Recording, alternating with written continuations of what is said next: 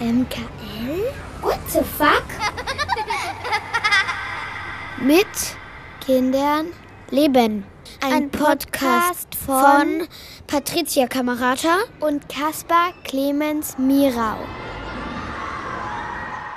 Hallo und herzlich willkommen zurück, liebe MKL-Hörerinnen und Hörer. Ich bin's nochmal, Markus Richter, der Moderator der Sonderfolge der Elternsprechstunde des Podcasts mit Kindern leben. Und ich bin es nochmal, obwohl wir am Ende der letzten Folge vollmundig versprochen hatten, dass gleich die dritte Staffel weitergeht. Aber wir waren auf der Republika und haben dort die Elternsprechstunde, was das ist, erfahrt ihr in der letzten Folge live aufgeführt. Wir saßen auf einer Bühne und haben über die Themen gesprochen, die wir beim letzten Mal schon angeschnitten hatten und haben dieses Gespräch, wo auch andere Eltern Fragen stellen konnten und sollten, mitgebracht, um sie jetzt hier nochmal zu präsentieren. Eine wichtige Sache noch, bevor es losgeht, weil ich das Gefühl hatte, dass es während dieser Live-Session diese kleine Unklarheit gab. Wir bieten hier nicht die perfekte Antwort. Wir bieten hier nicht die juristisch wasserdichte vor einer großen Jury zu vertretenden Antwort. Wir bieten hier oder wir versuchen hier Antworten auf die Frage zu bieten, wie überlebe ich eigentlich in einem Elternalltag in einer vollständig digitalisierten Welt. Damit aber genug der Vorrede. Jetzt viel Spaß mit der Elternsprechstunde, die es live auf der Republika 2019 gab. Hallo, herzlich willkommen. Herzlich willkommen zur Republika 2019 und herzlich willkommen zum Relearn-Track. Und willkommen im Kühlhaus. Ihr habt hier hochgefunden. Schön, dass ihr da seid. Als ich die Einreichung zu diesem nächsten Talk gelesen habe, habe ich mich enorm gefreut. Es ist eine Elternsprechstunde mit dem Titel Hilfe, mein Kind will an den Computer. Das an sich ist okay, aber ich habe mich enorm gefreut, wer darüber sprechen wird. Ähm, vier und, und ihr ähm, werden eine Talkstunde halten, also tatsächlich 60 Minuten über Medienerziehung in der Familie sprechen, aus eigener Erfahrung und Erfahrung anderer womöglich. Insofern freue ich mich sehr, dass ähm, wir eine Stunde haben mit ähm, Patricia Kamerata, ähm, Kaspar C. Mirau und ähm, Katja Seide. Schön, dass ihr da seid. Und Markus Richter, der die ganze Runde moderieren wird. Diese gesamte Geschichte wird aufgezeichnet. Ihr könnt sie also im Nachhinein auch nochmal im Internet nachschauen und vertiefen und so weiter. Insofern bitte ich euch auf die Bühne und wünsche euch ganz viel Spaß bei dieser Elternsprechstunde.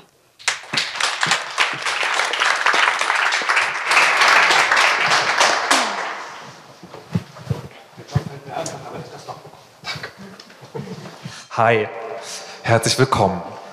Mein dritter Elternabend, glaube ich. Ganz schön aufregend. So, äh, wir wollen heute darüber sprechen, wie das ist, wenn das Kind in den Computer will. Da haben ja äh, manche Men Menschen Angst davor, andere bedenken und andere wieder fragen sich, ja, wie mache ich das jetzt? Und da hilft ja Austausch am besten. Ähm, ich will noch mal genauer vorstellen, wer sich denn jetzt hier als hochkarätige ähm, Podiumsrunde zur Verfügung stellt. Das ist zum einen in der Mitte Katja Seide, äh, Sonderpädagogin, als Snow Queen auch Bloggerin und Podcasterin beim, Achtung, gewünschtes Test Wunschkind. Und das ist auch, ähm, gibt auch als Buch und das ist wiederum so häufig verkauft worden, dass man sie auch als Erfolgsautorin bezeichnen kann. Herzlich willkommen. Gleich daneben eine weitere, Patricia Kamerata, äh, sehr gerne Mama du Arschbombe, das Buch zum Blog, was wiederum das nuff.de heißt, wo es auch geht um Digitales, Familie und alle möglichen Kombinationen, die man daraus sich ausdenken kann. Autorin und Speakerin. Und Kaspar Clemens Mirau macht irgendwas mit IT, aber was genau versteht sowieso keiner, hat er gesagt. Und äh, bloggt über Kinderreichtum unter 4 plus 1. und beschäftigt sich auch mit digitalen Medien. Und wir sind heute hier zusammengekommen, um die gängigen Fragen zu beantworten und die, die es dann vielleicht noch gibt. Ach so, mein Name, ich tendiere dazu, das zu vergessen, ist Markus Richter. Ich spreche Mikrofone, tue das oft im Radio und ähm, werde hier heute vor allem die Rolle haben, das irgendwie so ein bisschen im Zaum zu halten, darauf zu achten, dass alle in ihre Mikrofone sprechen und ähm, dass die Reihenfolge eingehalten wird. Aber vielleicht muss ich diese Rolle ab und zu verlassen, denn es trägt sich zu, dass ich mit den Kindern von Patricia Kamerata ab und zu auch Ballerspiele spiele. Aber dazu vielleicht später mehr. So, ähm, die, äh, ich, ich, muss dir eine Anekdote erzählen, dass ich mal beim Vortrag über Computerspiele war, zu, also für Eltern. Und der Vortrag war am Anfang ganz fürchterlich, weil es nur um Sucht und die Fallen und die tiefen, dunklen Löcher geht. Und danach war es sehr unterhaltsam und gut und lehrreich.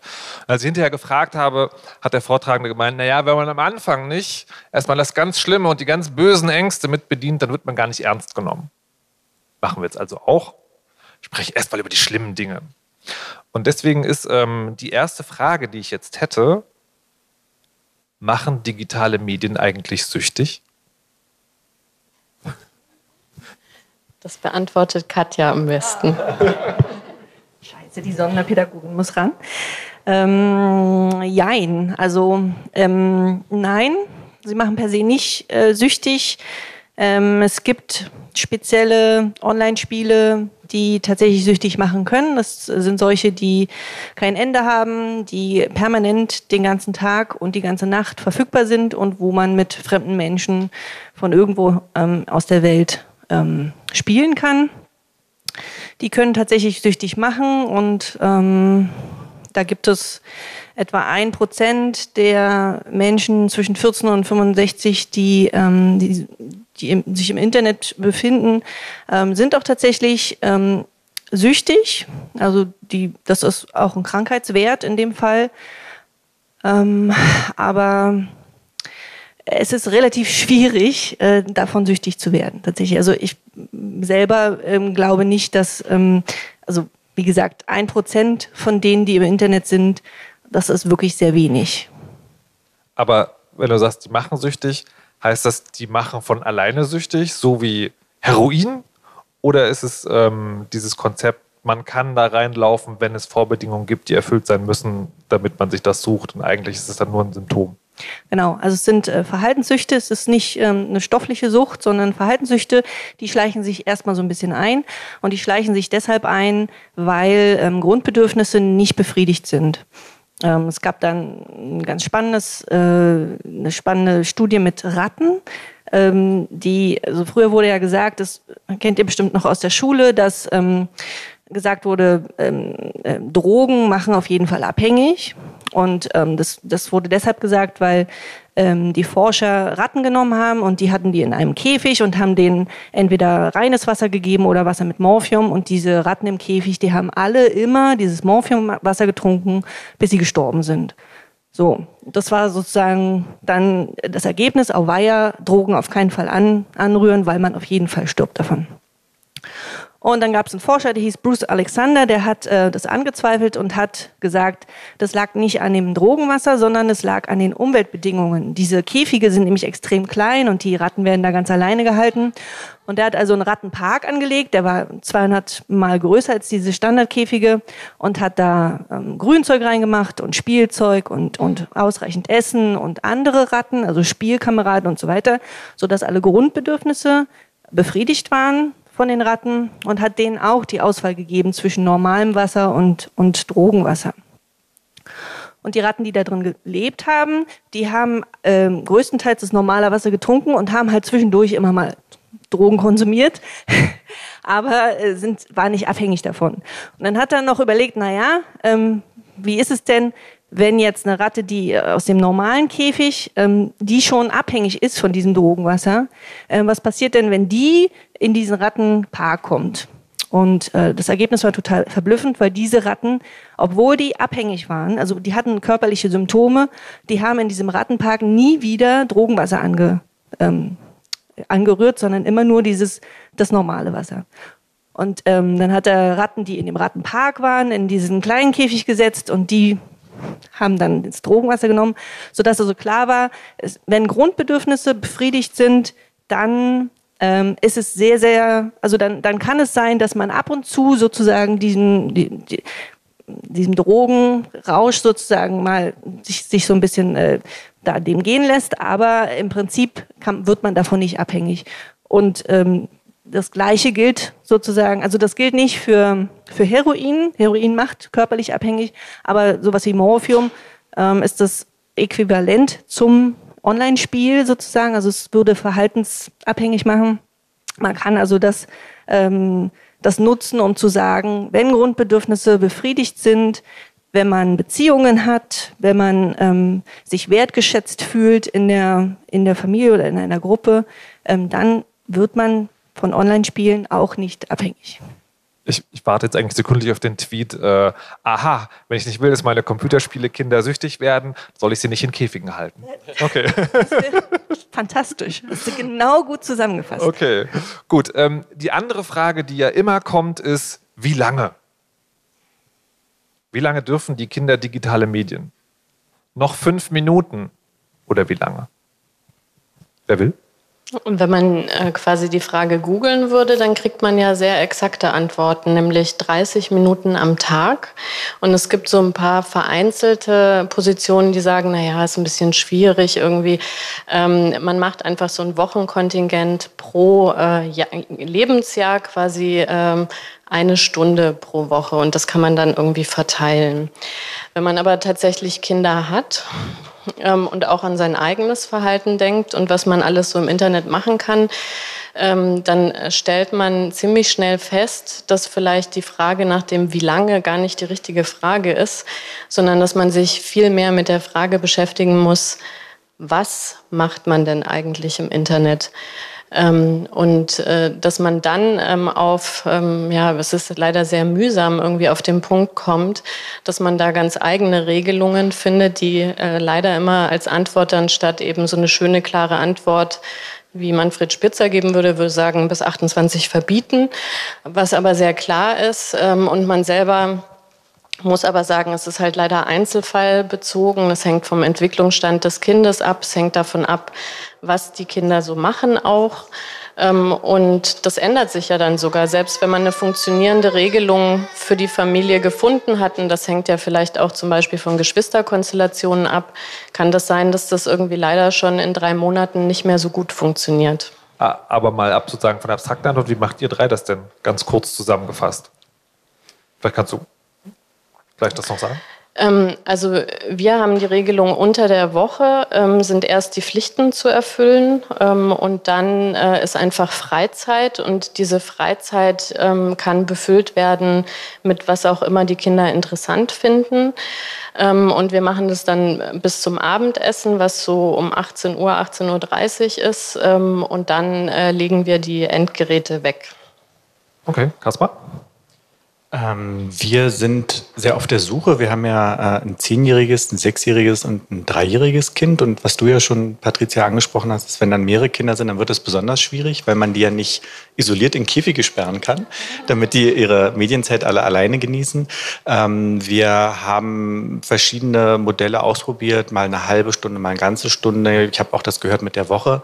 Ähm, wir haben da keine, äh, keine Endlösung, aber wir haben schon im Moment Limits. Ähm, und ich fand spannend, was Katja erzählt hat. Letztens wirst du ja vielleicht noch, dass äh, das bei euch anders ist, aber das auch mit der Schule zusammenhängt. Genau, also wir haben äh, überhaupt keine eingeschränkte Medienzeit. Meine Kinder können jederzeit alles nutzen, was sie wollen. Also sie haben auch, keine Ahnung, iPod und die Switch und ähm, gehen auf YouTube und ähm, ich schränke das überhaupt nicht ein. Das liegt aber auch daran, dass meine Kinder vormittags an einer freien Schule sind. Freie Schule bedeutet in unserem Fall, dass sie ähm, sich aussuchen können, ob sie ähm, am Unterricht teilnehmen wollen oder ob sie spielen wollen. Und ähm, sie haben sowieso immer nur ein oder zwei Stunden am Tag, also Mathe und Deutsch, und der Rest ist komplett Spielzeit. Und das heißt, ähm, die Dinge, die, die für die Entwicklung von Kindern wichtig sind, nämlich ähm, rausgehen, mit, mit anderen Kindern interagieren, also soziales Lernen, ähm, den eigenen Körper kennenlernen, auf Bäume klettern, über, über Mauern klettern, was auch immer, also sozusagen, ähm, oder auch Abenteuer erleben, ja, ähm, das haben meine Kinder tagsüber während der Schulzeit, ähm, so dass ich total locker damit umgehen kann, wenn sie sozusagen nachmittags ähm, dann entweder auf YouTube irgendwas gucken oder meine Kinder nutzen YouTube sehr viel zum Beispiel, um, um zu lernen, wie man Schleim herstellt oder so. Ja, also es ist ähm, relativ wenig, dass sie da sitzen und gucken, sondern ganz oft schauen sie auch nach auf ähm, ähm, wie sie bei, bei Super Mario irgendwie weiterkommen oder also ich ähm, ja deswegen habe ich jetzt kein, keine Einschränkung. Es sei also die einzige Einschränkung die wir haben ist ähm, wenn wir Abendbrot essen dann möchte ich dass da nichts am Tisch ist. Ähm, das finden meine Kinder auch blöd. Ähm, würde man ja denken, boah, was für eine Familie, ja, die dürfen immer. Und äh, trotzdem sind meine Kinder sauer mit mir und zwar deshalb, weil sie am Armutstisch eben keine Hörspiele hören dürfen. Ist gerade Harry Potter äh, total in und sie würden komplett die komplette Zeit Harry Potter durchhören. Ähm, aber ich möchte mich dann auch gern nochmal mit ihnen unterhalten. Aber äh, also das heißt, es gibt ein hinterliegendes Konzept von, deine Kinder sollen genug Bewegung haben und es ist bei euch zufällig so, dass das in der Schule passiert. Und wenn das dann nicht passieren würde, hättest du eine andere Regelung. Ganz vermutlich, okay. ja. Ähm, Patricia, du wolltest noch kurz zur WHO was sagen, die ja da wiederum äh, konkrete Empfehlungen gemacht hat. Genau, also die WHO hat ja gerade neue Empfehlungen rausgegeben für Kinder unter fünf. Ähm, und die ähm, teilen ein einmal in Bewegung und dann in äh, sitzender Bildschirmzeit äh, und in Schlaf. Und im Grunde sagen die quasi Kinder bis eins äh, so, soll man gar nicht irgendwie passiv äh, vor den äh, vor irgendein Bildschirmgerät irgendwie äh, setzen. Und dann ist es aber eigentlich okay, quasi so eine Stunde am Tag ähm, bei den kleineren be begleitet und sie sagen auch, weniger ist besser. Äh, und sie sagen auch, es ist vorzuziehen, dass man lieber mit denen vorliest und sich sozusagen beschäftigt. Ähm, aber es geht ihnen in den Regelungen ja tatsächlich äh, darum, ähm, eine Empfehlung auszusprechen, die im Erwachsenenalter dafür sorgt, dass so bestimmte Risikofaktoren nicht eintreten wie Übergewicht, ähm, also für chronische Krankheiten etc. Wenn man aber in die Studie guckt, das finde ich ganz interessant. Also es ist eine Metastudie, die irgendwie auch Studien aus 33 Ländern irgendwie ähm, äh, mit äh, einfasst äh, dann kommt statistisch ähm, in, in dieser Sache eben mit dieser passiven Bildschirmzeit überhaupt gar kein Zusammenhang zu irgendwas raus. Ähm, und sie sagen aber, ähm, äh, ja, ist aber trotzdem eigentlich besser, wenn man es nicht macht. Das fand ich ganz äh, interessant zumindest. Und das ist auch ja deswegen interessant, weil ja ganz viel eben von diesen 30 Minuten immer die Rede ist. Das wäre dann in dem Sinne eine Verdopplung. Äh, und auch wenn man bei älteren Kindern reinguckt, ist erstaunlicherweise alles, was passiv sitzend ähm, in, in, in Schule oder sowas, äh, also ins Lernen fällt, äh, das schließen die einfach aus und sagen, ähm, dann ist die ältere Gruppe quasi im Teenageralter sind zwei Stunden am Tag auch noch völlig in Ordnung.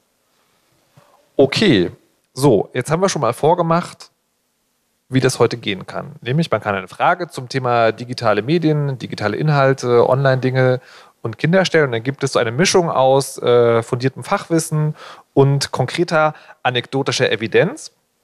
Und die Fragen kommen idealerweise aus diesem Bereich.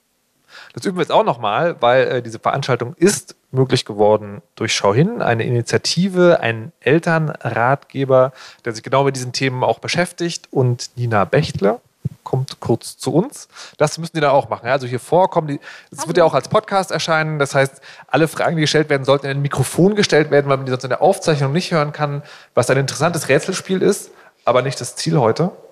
Ähm, und wir haben jetzt zum Vormachen gesagt, eine Frage, die bei euch sehr häufig vorkommt, die euch häufig gestellt wird in eurer Arbeit. Genau, also eine Frage, die wir wirklich sehr, sehr oft bekommen, ist, ähm, wann kann ich meinem Kind ein Smartphone kaufen? Wann ist das äh, richtige Alter? Dann würde ich jetzt noch über das Fachgremium fragen, wie habt ihr das denn entschieden oder steht das noch an? Gibt es da eine harte Grenze? Ähm, also bei uns war Schule irgendwann äh, der erste Knackpunkt, weil da die Kinder auch oder da das erste Schulkind auch das erste Mal auf andere Kinder mit äh, Smartphones getroffen ist und äh, es sich auch einfach als praktisch herausgestellt hat. Also das ist ja auch einfach ein Kommunikationsmedium, um äh, sich irgendwie zu verabreden und ähm, das klappt für uns eigentlich gut. Mhm. Also meine Kinder sind, haben mit Eintritt in die Schule ähm, ein Smartphone bekommen oder also das lag jetzt nicht daran, dass, dass sie ein Smartphone bekommen sollten, sondern dass bei uns in der Schublade noch alte Smartphones rumlagen und wir die halt aufgepeppt haben. Und ähm, also jedes unserer Kinder hat in der ersten Klasse das bekommen und zwar deshalb aber auch, weil die alleine zur Schule fahren und die fahren zwischen einer halben und, und dreiviertel Stunde alleine. Manchmal gehen sie auch morgens alleine los ähm, und da war halt ganz gut sozusagen ein Handy zu haben. Und ähm, ich finde es ganz spannend, weil meine Kinder dieses Handy überhaupt nicht interessant finden. Also es liegt in ihrer Tasche Und wenn Notfall ist, rufen die auch an. Also wenn jetzt irgendwie ein Bus ausfällt oder irgendwas, dann, dann äh, halten sie Rücksprache.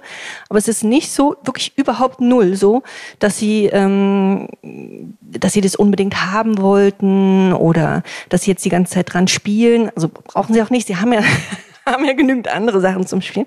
Ähm, das, ich, also ich weiß, dass Eltern ähm, da immer Angst vor haben, weil sie Angst haben, dass, dass dieses Handy dann irgendwie so ein Suchtobjekt wird und, und die Kinder daran spielen. Aber also bei uns ist das halt nicht so geworden, aber wahrscheinlich auch, weil wir jetzt nicht so ein großes Ding drum gemacht haben. Also es ist nicht so, dass sich die Kinder das zu Weihnachten gewünscht haben oder irgendwas, sondern wir haben halt gesagt, ihr kriegt jetzt eins ähm, und zwar deshalb, weil ihr alleine fahren müsst. Okay. Patricia? Ähm, bei uns äh, wurde die Entscheidung von den Großeltern getroffen. Juhu! Äh, und ist aber auch wahrscheinlich, also äh, es war vierte Klasse und auch ein super Elternhack für Leute, die eigentlich nicht wollen, dass die Kinder sich dann am Ende mit dem Smartphone beschäftigen. Äh, die haben ein Windows-Phone bekommen. Ähm, was bedeutet, dass man eigentlich alle Apps, die Kinder interessieren, nicht benutzen kann. Also ist eigentlich wie ein Klapptelefon dann. Sehr gut.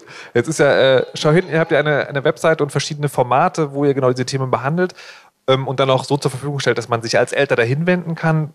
Habt ihr da eine konkrete Empfehlung? Genau, also wir haben eine Checkliste entwickelt. Ist mein Kind reif fürs erste eigene Smartphone? Ich habe die auch mit, falls jemand Interesse hat, ähm, weil wir nicht denken, dass es ähm, vom Alter abhängig ist. Das ist für uns nicht sinnvoll, sondern wir denken, es kommt darauf an, was das Kind schon für Kompetenzen mhm. hat. Und mit dieser Checkliste können halt Eltern und Kinder zusammen gucken, ähm, hat das Kind schon die Kompetenzen, ein Smartphone zu haben. Zum Beispiel ähm, geht's, also die Oberpunkte sind zum Beispiel Anschaffung und Kosten, Datenschutz, Privatsphäre und Regeln und Routinen. Und die allererste Frage ist zum Beispiel, kann mein Kind begründen, warum es unbedingt ein eigenes Smartphone haben möchte? Und wenn dann der Grund ist, ja, weil alle anderen eins haben, ähm, genau, sollte man vielleicht nochmal drüber nachdenken oder auch mit dem Kind sich genau unterhalten, warum möchtest du eigentlich wirklich ein Smartphone haben? Ähm, genau, und dann gibt es noch einige andere Punkte, zum Beispiel weiß das Kind, dass das Smartphone Kosten verursacht, was sind In-App-Käufe, ähm, sowas alles, weiß es, wie man ein sicheres Passwort erstellt, wie oft man das Passwort wechselt. Ähm, ja. Okay. Kann man sich auch auf der Webseite das runterladen sonst. Okay, dann bitte nach vorne kommen, ja, okay. wegen des Mikrofons. Ohne Mikrofon ist immer sehr schlecht. Kurz hier hineinfragen. Perfekt geplante. Ach so, Katja, du sagst, dass in deiner Schule sozusagen nur gespielt wird. Das heißt, kann es sein, dass das Smartphone-Verbot herrscht in der freien Schule? Erstens. Und zweitens, an Sie ist es richtig, dass die WHO äh, jetzt im Mai äh, sozusagen die Gaming Disorder als Krankheit definieren wird. Also sozusagen die Internet-Gaming-Sucht. Ist das richtig? Die ist ja schon definiert.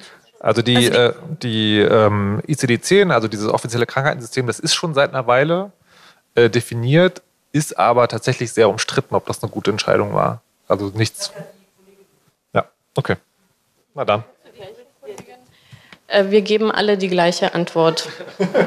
naja, ist ja. Also, ist ja also die, das, die Gaming-Sucht, äh, habe ich ja vorhin schon gesagt, die ist tatsächlich als Sucht anerkannt aber wie gesagt, umstritten. Vielleicht wird demnächst noch Sexsucht ähm, eingeordnet darin und möglicherweise Social Media. Ähm, das ist aber noch nicht klar. Und auch da, auch bei diesen beiden Punkten ist es immer ähm, Social Media zum Beispiel ist das Bedürfnis, ähm, ähm, Wertschätzung zu erhalten, wird, wird sozusagen darüber befriedigt, aber eben als, ähm, als Ersatz. Und Ersatzbefriedigungen sind immer so, dass sie das Gehirn nicht vollständig befriedigen und dadurch braucht man immer mehr, immer mehr, immer mehr.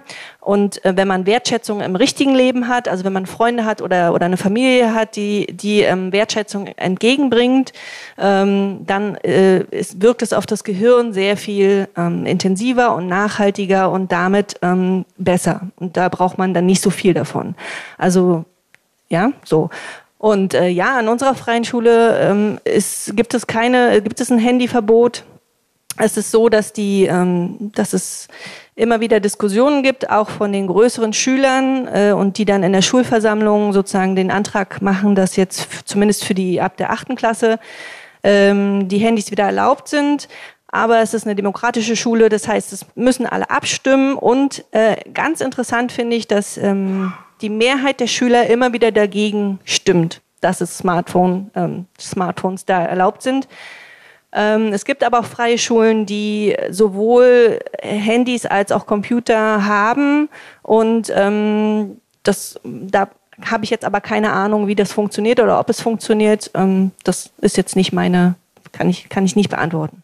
Äh, da kann ich was zu sagen, weil unser Kind ja auch auf einer freien Schule ist, aber einer anderen, weil das ist ja sehr breit gestreut. Äh, und bei uns ist das ein bisschen strikter geregelt. Also es gibt ein bisschen mehr Anregungen zum Unterricht. Also die können nicht den ganzen Tag äh, spielen, aber dafür zum Beispiel dürfen sie ihre Telefone mitbringen. Also es ist äh, sozusagen dann irgendwie anders und es gibt auch Computer, ähm, aber deswegen haben wir vielleicht ja dann auch eher die Limits am Nachmittag, also dann merkt man, dass sich das dann so wieder ausgleicht. Ich habe aber auch noch eine kurze Frage zu dem, zu dem Thema. Darf ich auch eine Frage stellen? Müssen Sie eigentlich auf den anderen Stuhl, aber na gut. Ähm, und zwar, habt ihr irgendwas mit den Telefonen gemacht eurer Kinder, um die irgendwie einzuschränken? Nee? Nee, ähm, Windows Phone, aber also wir haben mittlerweile auch ein äh, quasi ein ordentliches Telefon.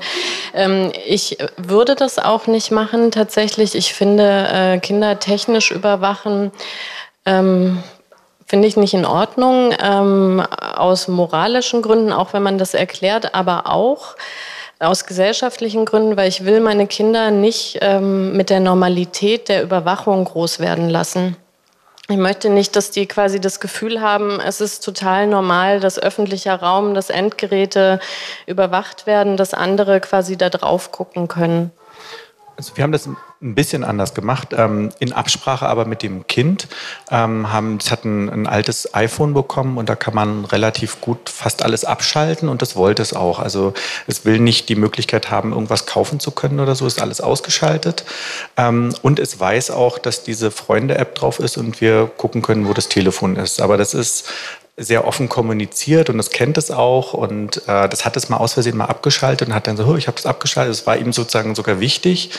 Ähm, also genau, was ich sagen, ich glaube, worüber du jetzt gesprochen hast, sind so, sind so diese Apps, dass man dann so, Screen Time ja, nee, abstellen und so. Nee, sowas, sowas haben wir auch nicht, aber wir haben ähm, in beiderseitiger Absprache alles abgeschaltet, was es aus Versehen falsch machen kann.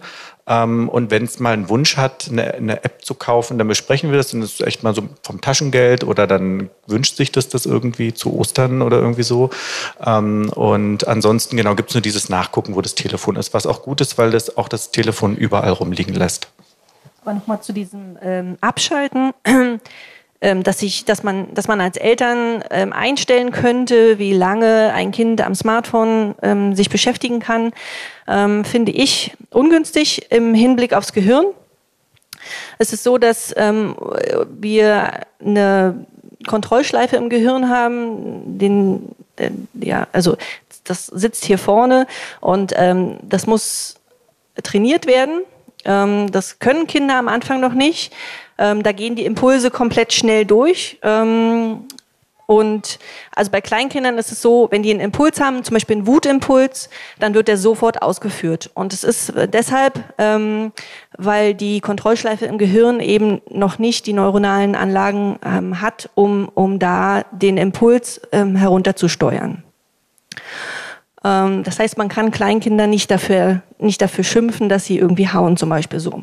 Und diese, diese Funktion des präfrontalen Kortex, also der Kontrollschleife, ähm, die muss trainiert werden. Das kann ungefähr zwischen dem zweiten und dritten Lebensjahr anfangen, aber dieses, dieses, ähm, dass es anfängt, dass der, dass die Kontrollschleife Impulse steuern kann, ist erst ab der, ab, ungefähr ab dem sechsten Lebensjahr. Deswegen kommen Kinder zur Schule ab dem sechsten Lebensjahr. Ähm, und weil es trainiert werden muss. Es ist super ungünstig, wenn Eltern ähm, auf dem Handy einstellen ähm, oder auf der Switch einstellen oder am Fernseher einstellen, dass das Ding irgendwann ausgeht. Wir wollen ja, dass die Kinder ähm, lernen, selber auszumachen. Und wann, wenn nicht jetzt, wenn die noch in meinem, in meinem Dunstkreis sind, ja. Also ich lasse meine Kinder, mein Kleinster ist fünf, wenn der YouTube guckt und ähm, ich, ähm, also der, der guckt auch abends ähm, vorm zu schlafen gehen und ich sag dann irgendwann, du, jetzt ist spät, mach mal aus oder, oder keine Ahnung, wenn wir losgehen wollen, ähm, dann warte ich darauf, dass er den Knopf drückt, weil ich möchte, dass dieser präfrontale Kortex, dass, das, dass die Impulskontrolle trainiert wird und er, wenn er Student ist und in, allein in seiner Studentenwohnung wohnt, äh, das ausmachen kann. Und nicht, Aber die, der, der Impuls zum Ausmachen kommt schon noch von dir? der kommt Und- noch von mir. Genau, genau. und äh, wie siehst du es da mit, äh, also auch das durch ein Werkzeug setzen? Keine Ahnung, kann auch eine Eieruhr sein oder halt ein Wecker auf dem Gerät selbst? Das, so? das, könnte, das, wär okay. könnte man machen, sozusagen. Es darf nur nicht alleine ausgehen. Also es Okay, muss genau. sozusagen diese, diese Handlung, ich mache das Ding jetzt aus, muss sozusagen von, von, von dem Kind kommen. Aber das passiert auch, also ähm, also meine Kinder machen das Ding aus, weil es ihnen irgendwann langweilig wird. Ähm, und ich glaube, je älter ein Kind wird, desto besser kann es auch irgendwann sagen, oh, pff, ist jetzt langweilig, mache ich aus. Okay. Wenn ich kurz noch einhaken darf, ist es ja auch frustrierend für das Kind, wenn es einfach mittendrin ausgeht, während es spielt. Ne? Und dann ist, weiß ich nicht, der Spielstand verloren oder ähnliches. Ähm, deswegen ist es natürlich auch besser, wenn das Kind sagt, okay, jetzt kann ich hier speichern und jetzt möchte ich ausmachen, bevor ich weiter spiele. Ähm, äh, falls, Nein. Scheiße, verdammt, ich, hatte sowas Wichtiges noch. Nein, Wie lange dauert nee, ist okay. Okay, gut. Dann würde ich äh, mich erstmal bei Benja Bechtle bedanken. Vielen Dank. Und äh, damit ist jetzt, wäre der Stuhl nämlich frei für weitere Fragen aus der geneigten Elternschaft. Genau, einfach hier vorkommen, dort Platz nehmen, in das Mikrofon hineinsprechen und eine Frage stellen. Das ist uns heute wichtig. Ja, ähm, eigentlich hatte ich eher eine Contribution, weil ich finde das sehr interessant, wie du das äh, machst. Und ich habe auch meiner Tochter mit äh, zum sechsten Geburtstag ein Smartphone geschenkt. Allerdings äh, aus, also und das habe ich in meinem Freundeskreis gemerkt, dass das sehr untypisch ist. Ja, und äh, ähm, allerdings war es nicht ihr Bedürfnis, ähm, sondern es war mein Bedürfnis, dass sie eins bekommt.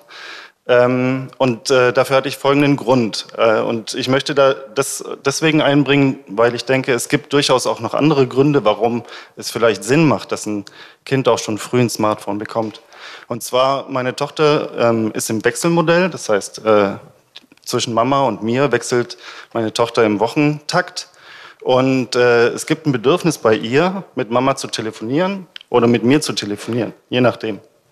Und ähm, wenn sie jetzt äh, bei mir war und mit fünf äh, mit Mama telefoniert hat, dann hat die zehn Minuten einfach so vor sich hin gequatscht, Hauptsache, oder 20 Minuten, egal, Hauptsache, das Ding war länger, weil jetzt hatte sie die Möglichkeit, das Smartphone zu haben und zu telefonieren. Und da habe ich gemerkt, okay, es geht gar nicht um den Inhalt, um das Telefonat an sich, sondern es geht darum, dass sie jetzt dieses Gerät hat und endlich diese seltene Zeit, dass sie jetzt mal Papas Telefon kriegt, um zu telefonieren, dass sie das jetzt auskosten muss, solange es geht. Und die Priorität fand ich irgendwie blöd. Ja, und dann habe ich gesagt, naja, sie hat einen konkreten Bedarf der, zur Kommunikation, da ist ein Bedürfnis und das will ich quasi decken. Ja, und dann habe ich ihr eben das Smartphone geschenkt und jetzt ist es halt so, dass sie, wenn sie Mama anruft, dann ruft sie wegen dem Inhalt an. Das Telefonat dauert irgendwie eine Minute ja, und ist halt dann auch vorbei. Aber sie hat jederzeit die Möglichkeit, wann immer sie möchte, halt mit Mama zu telefonieren oder eben umgekehrt mit mir zu telefonieren. Und äh, was ich auch gemerkt habe, die, ähm, die Bedienhilfen in den Smartphones sind extrem hilfreich. Also zum Beispiel kann sie WhatsApp benutzen, obwohl sie nicht schreiben kann. Ja. Ganz kurz. Der Stuhl ist eigentlich dafür gedacht, dass man eine Okay. Frage stellen Es tut kann. mir leid. Aber, aber es war spannend. Es, genau, es war Also ich spannend. wollte nur- ich würde wollte nur darum, diesen ich Kontext würde, ich würde nur darum bitten, sozusagen dann jetzt zu einem Punkt oder zu einer Frage zu kommen.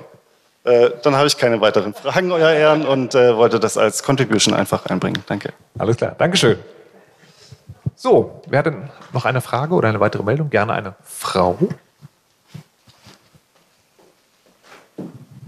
Mich lässt diese Checkliste nicht los. Ähm, die Frage, die du gestellt hast, war, äh, wenn, was sagt das Kind, wenn ich es frage, äh, aus welchem Grund soll es ein Smartphone bekommen?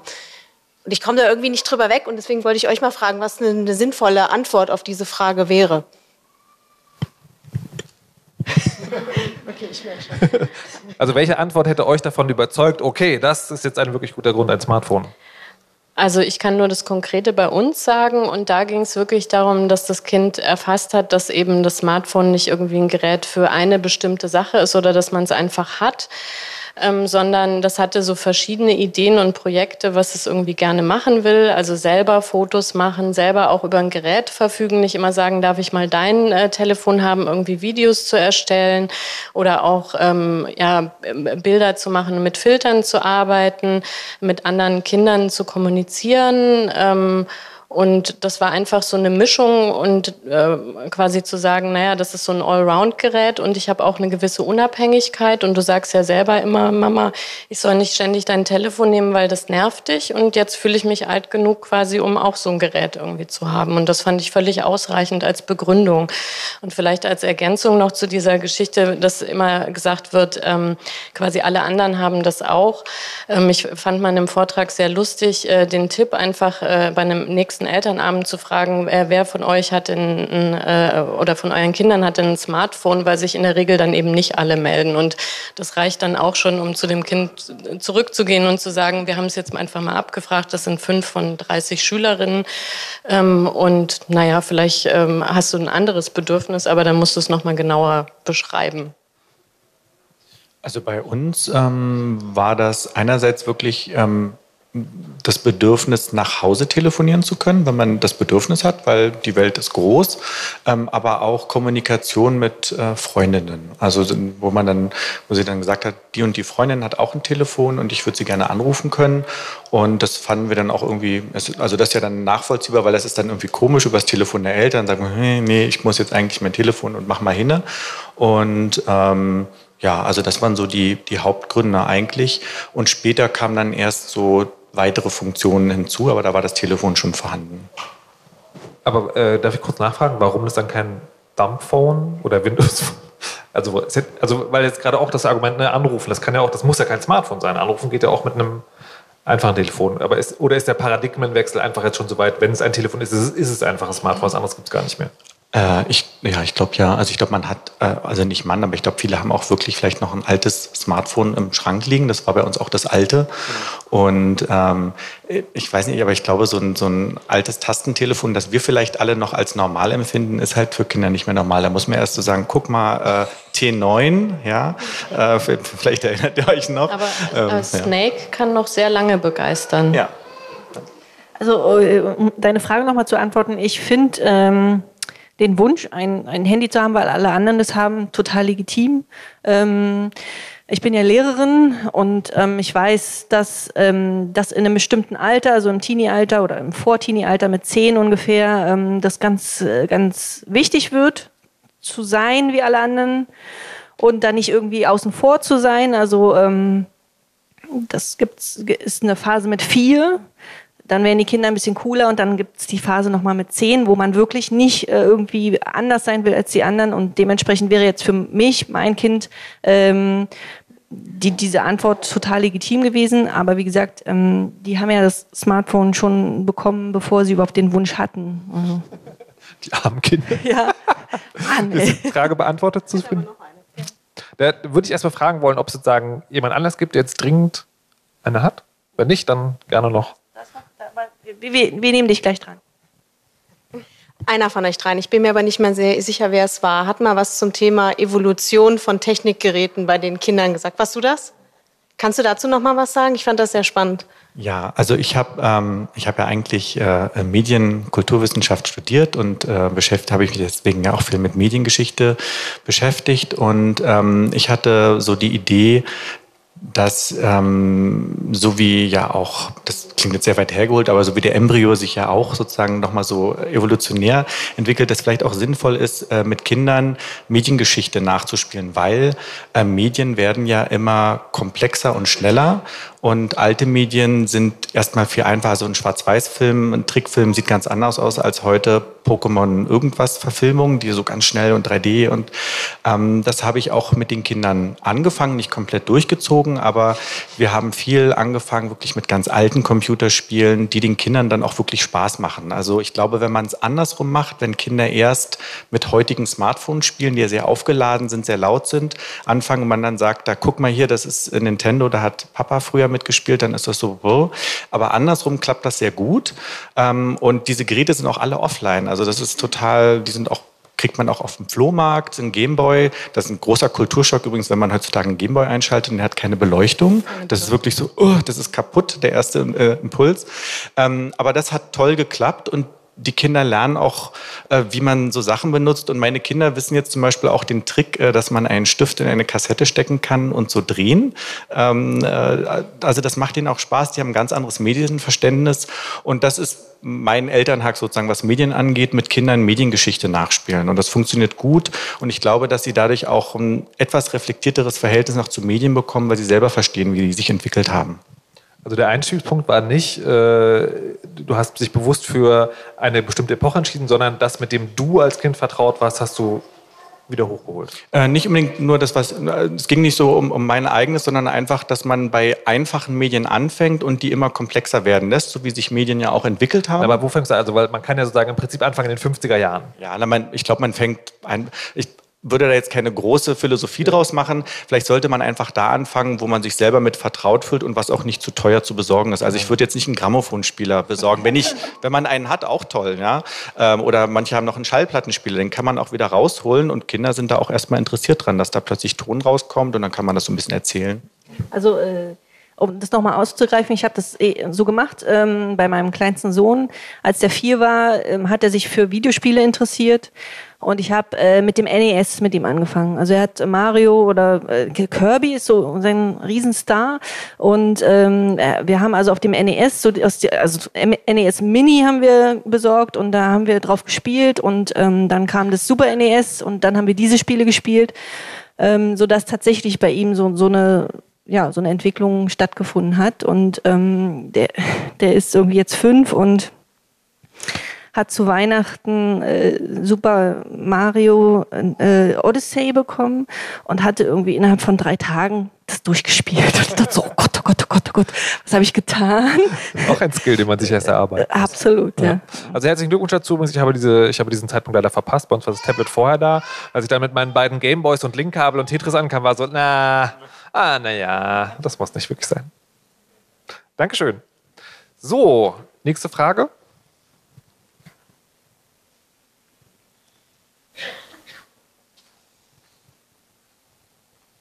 Hallo?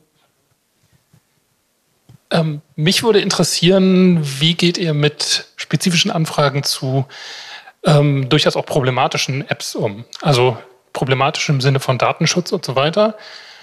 Konkret, mein ältestes Kind hat mich jetzt gerade vor ein paar Tagen gefragt, ob es WhatsApp installieren darf auf dem Smartphone und wusste schon, dass ich nicht so begeistert davon bin.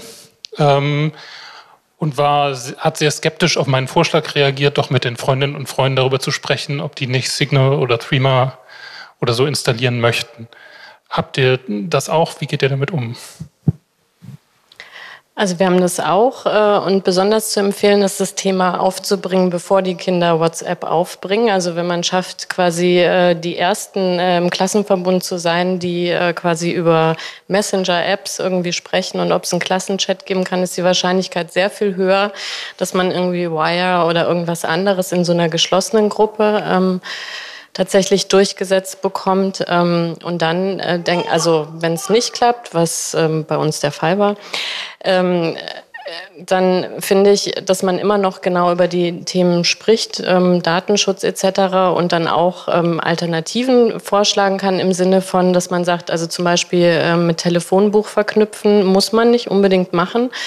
Ähm, das macht äh, Gruppenchats jetzt nicht gerade äh, übersichtlicher, ne, weil man hat dann eben nicht den Namen, sondern nur die Nummer und immer das Profilbild da stehen.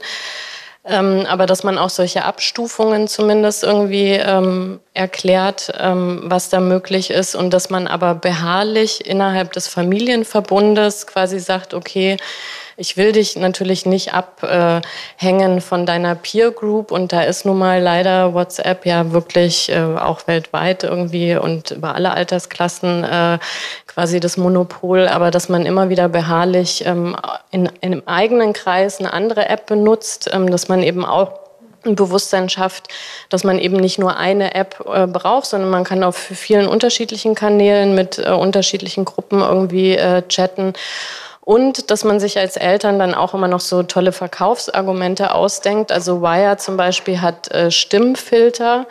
Ähm, das ist für Kinder total attraktiv. Also da kann man sprechen, also die mögen ja auch gerne Sprachnachrichten. Dann kann man klingen wie ein Alien oder ganz schnell oder als hätte man Helium inhaliert oder so.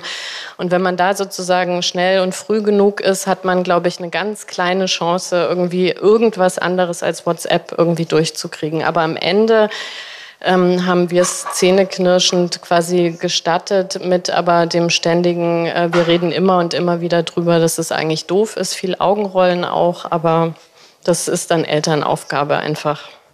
Ich habe hab auch das Gefühl, dass ich äh, damit, es, es, gibt ja dieses, dieses Erziehungsmem, wenn man das Kind beim vollen Namen mit Vor- und Nachnamen nennt, dann wird es ernst. Ja, also Anna Katharina Mathilde Richter. Wird so, okay, jetzt wird so, uh, krass. So, und äh, Mittlerweile ist es so, wenn die Nachricht auf WhatsApp kommt, hat es einen ähnlichen Effekt.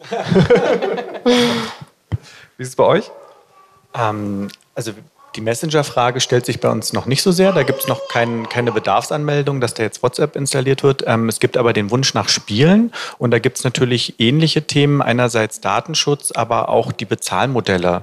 Und ähm, dann gibt es eben manchmal ein bestimmtes, es gibt ja so einen bestimmten Genrewunsch, dass irgendein Aufbauspiel oder so. Und dann gucken wir uns das an. Ähm, und worüber wir schon dann sprechen, ich sage, na guck mal, das ist ein Spiel, das ist zwar kostenlos, aber guck mal, da kann man auch 50 Euro auf einmal bezahlen. Und dann versuche ich so zu erklären, dass das extra so gebaut ist, das Spiel, dass man schlechte Laune bekommt. Und dass, ähm, wenn man das dem Kind erklärt, dann ist das wirklich äh, äh, erbost über die Spielehersteller. Und dann sage ich, du, ich, ich gebe lieber jetzt einmalig Geld aus für ein Spiel, das wir kaufen. Und ähm, das klappt bisher ganz gut. Das ist jetzt aber noch zehn, das Kind. Mal gucken, was dann nachher ist, wenn andere Peergroups dann dazu stoßen. Ähm, ich glaube aber, dass es gut ist, sich wirklich die Zeit zu nehmen. Also wirklich das Spiel anzugucken und das äh, zu erklären, warum das frustriert, weil Kinder wollen ja nicht per se frustriert werden werden.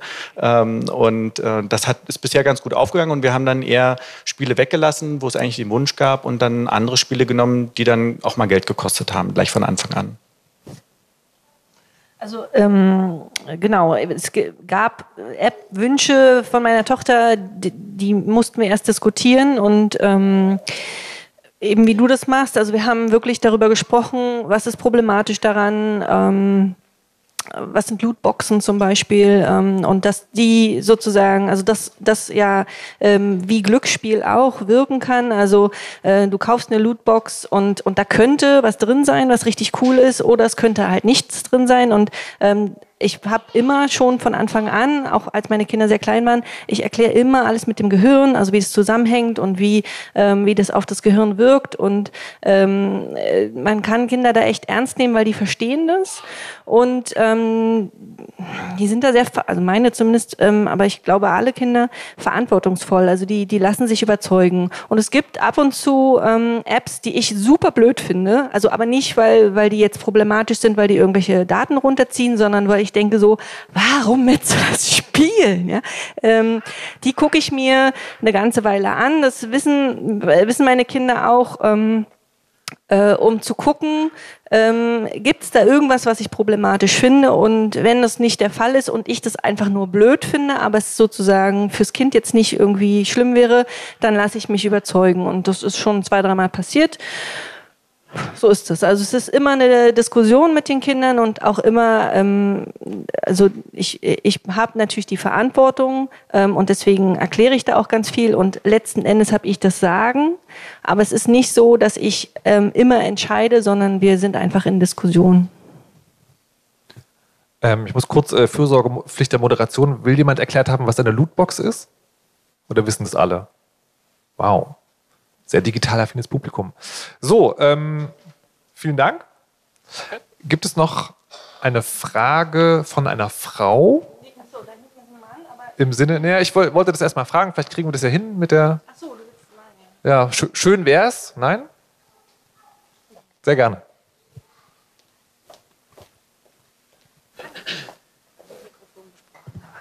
Hallo. Hi. Das ist laut. Ähm, ich habe eine Frage zu einer anderen Form der Mediennutzung. Und zwar, ich habe mein erstes Kind, ist zwei Jahre alt und ich dokumentiere ziemlich viel. Also ich mache Fotos von ihm, Videos von ihm. Was glaubt ihr, was das mit den Kindern macht, wenn die ähm, ständig Bild- und Videomaterial von sich selbst sehen? Also es kommt natürlich vor, dass er das dann angucken will. Sollte man das weitestgehend vermeiden? Ja. kurze Unterscheidungsfrage. Das wird gemacht und online gestellt? Nein, nein, nein. Das nein. Nur sozusagen im, Nur für okay, mich. ja. Ich bin in einer Familie groß geworden, wo sowas gar nicht wertgeschätzt wurde. Es gibt kaum Fotos von mir. Und ich mache irgendwie genau das Gegenteil jetzt natürlich, weil ich denke, die Zeit ist so wertvoll, die ändern sich so schnell. Ähm, genau, ja. Also ich habe nur ein Bauchgefühl dafür, äh, überhaupt gar kein Wissen. Ähm, ich glaube aber, dass das Kindern äh, durchaus gut tun kann, ähm, weil äh, die ja erst so eine Sicht von sich selber überhaupt entwickeln müssen ähm, und das ja auch ganz lange dauert, bis sie sozusagen im Spiegel sich erkennen und in den Bewegungen erkennen und ähm, dass das sozusagen einfach eine Orientierung sozusagen an sich selbst irgendwie ist und ein Abgleich irgendwie und auch ähm, quasi Selbstbewusstsein stärkend sein kann, weil sie wissen ja, was sie gemacht haben. Sie können das dann nochmal angucken. Da haben sie vielleicht einen stabilen Erwartungshorizont, weil sie wissen, was jetzt als nächstes passiert, weil sie es ja selber waren sozusagen. Ähm, und ich, also ich, mein Bauchgefühl wäre eher, das ist was, was Positives, aber Genau, also ich würde da jetzt auch nichts Negatives dran sehen, es sei denn, ähm, ihr fangt an, sozusagen damit Likes zu suchen. Genau, also das, das wäre sozusagen das einzig Negative, was passieren könnte. Das machen ja Teenager zum Beispiel, ähm, die das online stellen und dann darauf gucken, wie viele Herzchen sie an, an ihrem Bild haben. Und ähm, das wäre problematisch, weil es dann wieder auf diese Bedürfnisse hinweggeht, also dieses Dazugehören und, und Rückmeldungen zu bekommen und so weiter. Aber dieses normale, ich gucke ein Foto von mir an, ich gucke ein Video von mir an, ist total okay. Also ich sehe das auch so. Das Einzige, was ich versuche, ist, die Kinder nicht zu beschämen. Also weil es gibt ja manchmal lustig, lustige Sachen, die wir Eltern lustig finden und die Kinder vielleicht nicht. Und da muss man so ein Gespür dafür entwickeln, dass man dem Kind dann auch nicht zeigt, guck mal, haha, da hast du das und das gemacht oder so. Ähm, Und manchmal nimmt man ja sowas auch auf und dann entsteht das einfach. Und manchmal ist es auch, dass das Kind was lustig singt und wir finden das alle ganz normal. Dann merkt man aber, okay, das Kind findet das irgendwie blöd, dass man drüber lacht. Also so, man muss, glaube ich, lernen, gemeinsam über was zu lachen oder auch nicht. Ähm, Und ansonsten ist mir nur, nur gerade eingefallen, dass es aber schon eine, eine sehr starke Meinung jetzt dazu gibt. Diese Selbsterkenntnis wäre zum Beispiel in der äh, Waldorfpädagogik, wo ja auch Spiegel abgehängt werden. Also das, daran hat mich deine Frage erinnert, weil man da genau sagt, nee, auf keinen Fall. Ähm, das wäre so die andere. Aber ich finde das eigentlich auch schön, sich gemeinsam anzugucken und auch Kinder dabei zu beobachten, wie die dann damit spielen. Und eigentlich ist es ein schöner Moment, so mit Medien anzufangen zu spielen, mit sich selber. Ja. Dankeschön. So, da hinten noch eine Frage. Je nachdem, wie lange die dauert, war das die letzte oder wir schaffen vielleicht noch eine. Ja.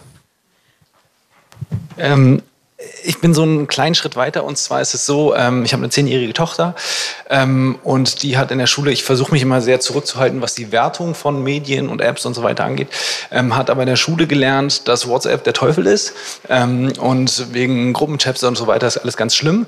Jetzt ähm, sagt sie, dass sie das überhaupt nicht möchte, hat aber jetzt das Problem, dass sie im Sportverein dann ausgeschlossen wird, weil da läuft jetzt alles immer über die Gruppe.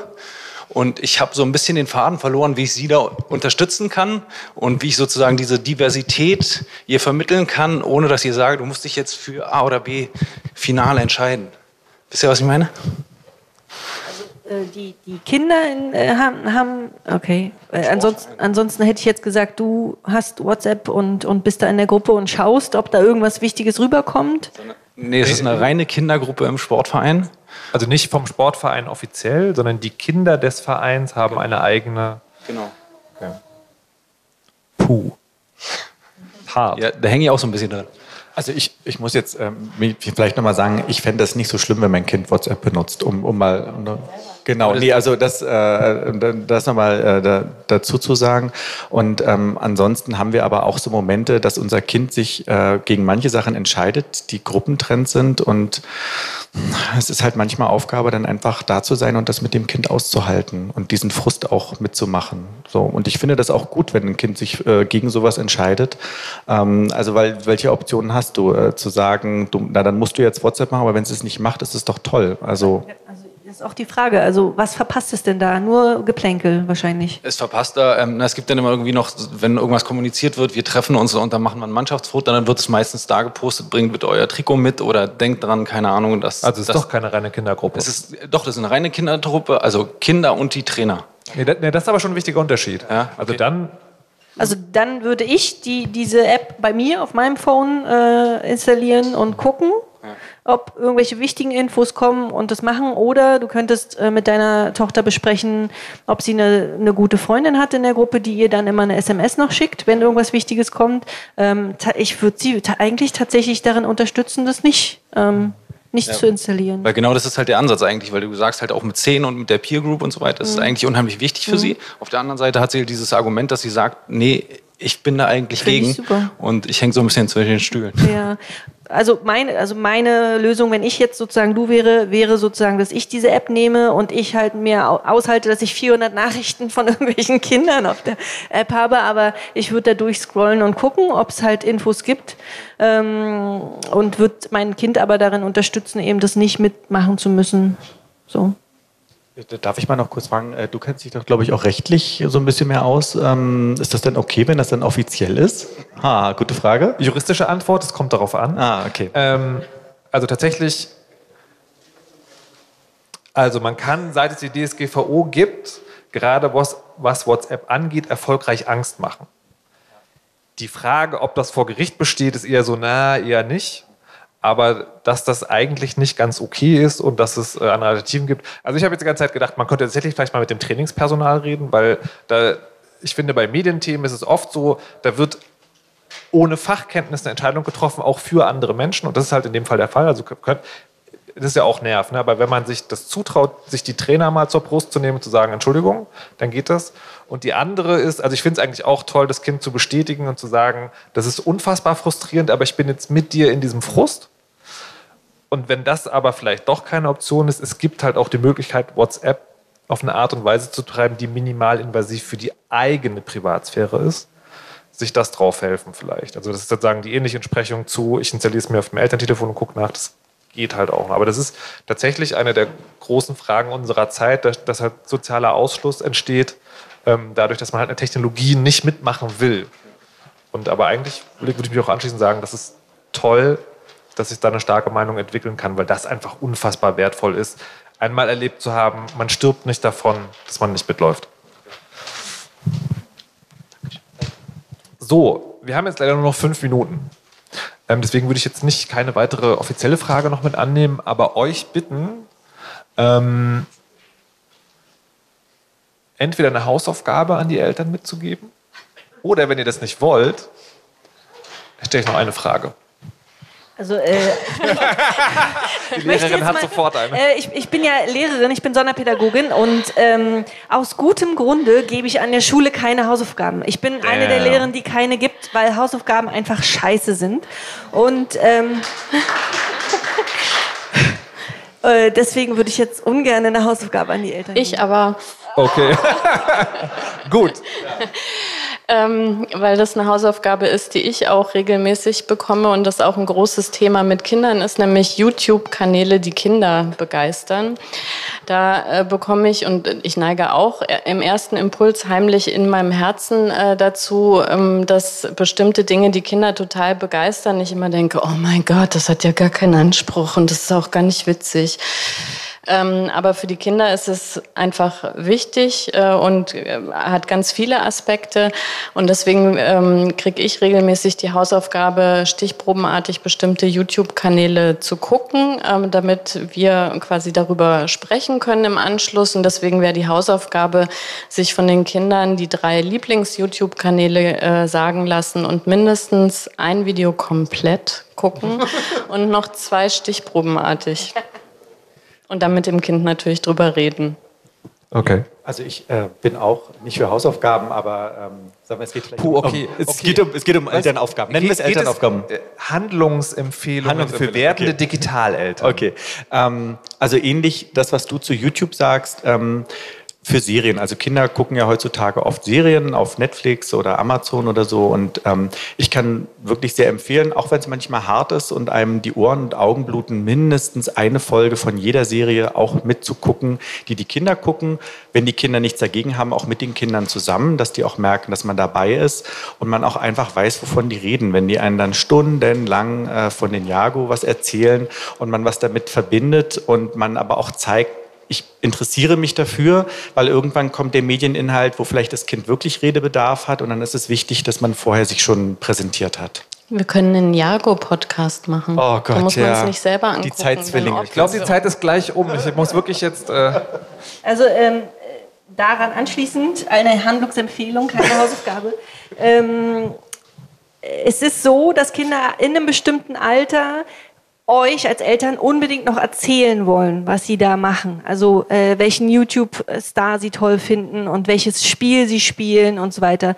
Und für, also mir geht's immer so, dass ich denke so, oh, mm, aber denkt daran, eure Kinder werden älter und die werden irgendwann aufhören, euch Sachen erzählen zu wollen. Und es ist gut, wenn man vorher schon so eine Plattform gebildet hat, dass sie wissen, ähm, ich, ihr hört ihnen zu und ihr interessiert euch für sie. Also diese Joint Attention, das ist ein, eine der fünf Säulen für gute Bindung oder gute Beziehung zum Kind. Joint Attention ist, hört den Kindern zu, guckt, was sie wollen und tut das in einem Alter, wo sie das auch noch wollen. Denn dann wird das, wenn die Teenager werden, bleibt das. Und wenn ihr jetzt aber keinen Bock drauf habt, dann werden die im Teenageralter auf keinen Fall mehr zu euch kommen. Ja? So. Also, wenn ich mal ganz kurz die letzte Stunde zusammenfasse, haltet eure Kinder nicht in Käfigen und sprecht miteinander. Nein, doch nicht. ähm, genau, das ist die Kurzzusammenfassung. Die Langzusammenfassung ist, es wird diese Sitzung heute nochmal als Podcast geben, wenn man das äh, nachhören will, unter mkl.btf.